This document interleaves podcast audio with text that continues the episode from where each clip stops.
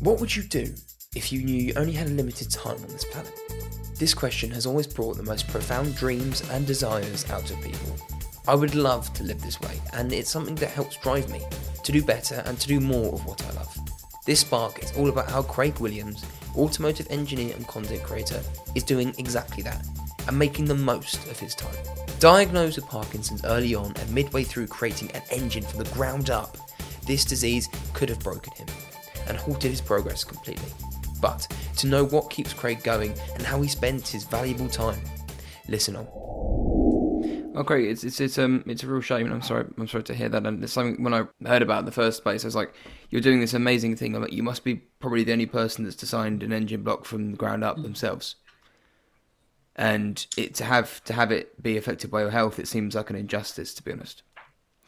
Um, but uh, how do you feel like it's changed your identity as a petrol head as well, and as as a human being? For for me, it's made me stop and focus on like some of the things that are really important. Um, my son, we go. Uh, I I'm a father, and I have a kid, and uh, he's he's four and a half right now, and we go on father son just activities. And for him, like one of his favorite things is trains. And so we have a light rail in our city and we go on the light rail and we ride that to nowhere just for like 45 minutes an hour. We just ride it. And it's like, okay, buddy, we're just doing what you want.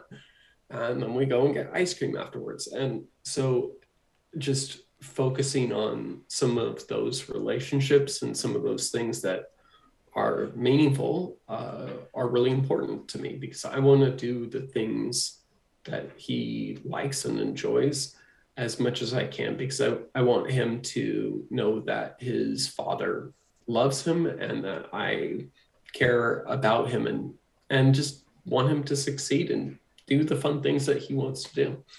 As a petrol head and stuff like that, it's pushed me from being an active participator in like taking my car to maybe like a track day and driving fast and mm.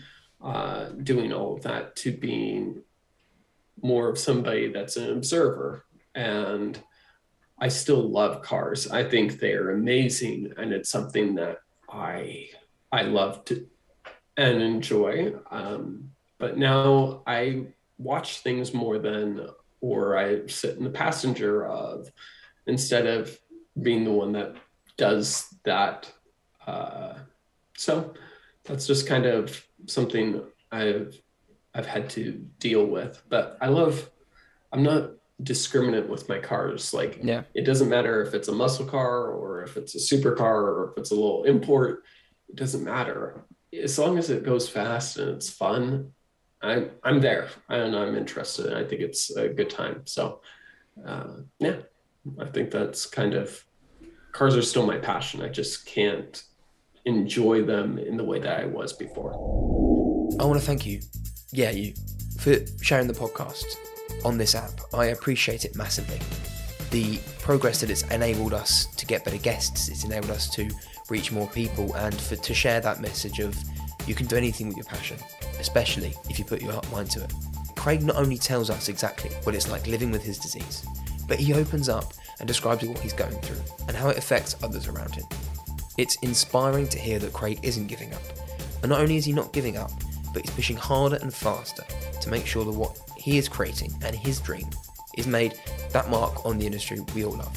Not only making his mark, but is taken seriously and revolutionise the way we look at one man and what they're capable of. To create this with no help and no help from the manufacturer that made the engine in the first place it's amazing. And so, with that being said, this is the Ignition Podcast. Thank you for listening.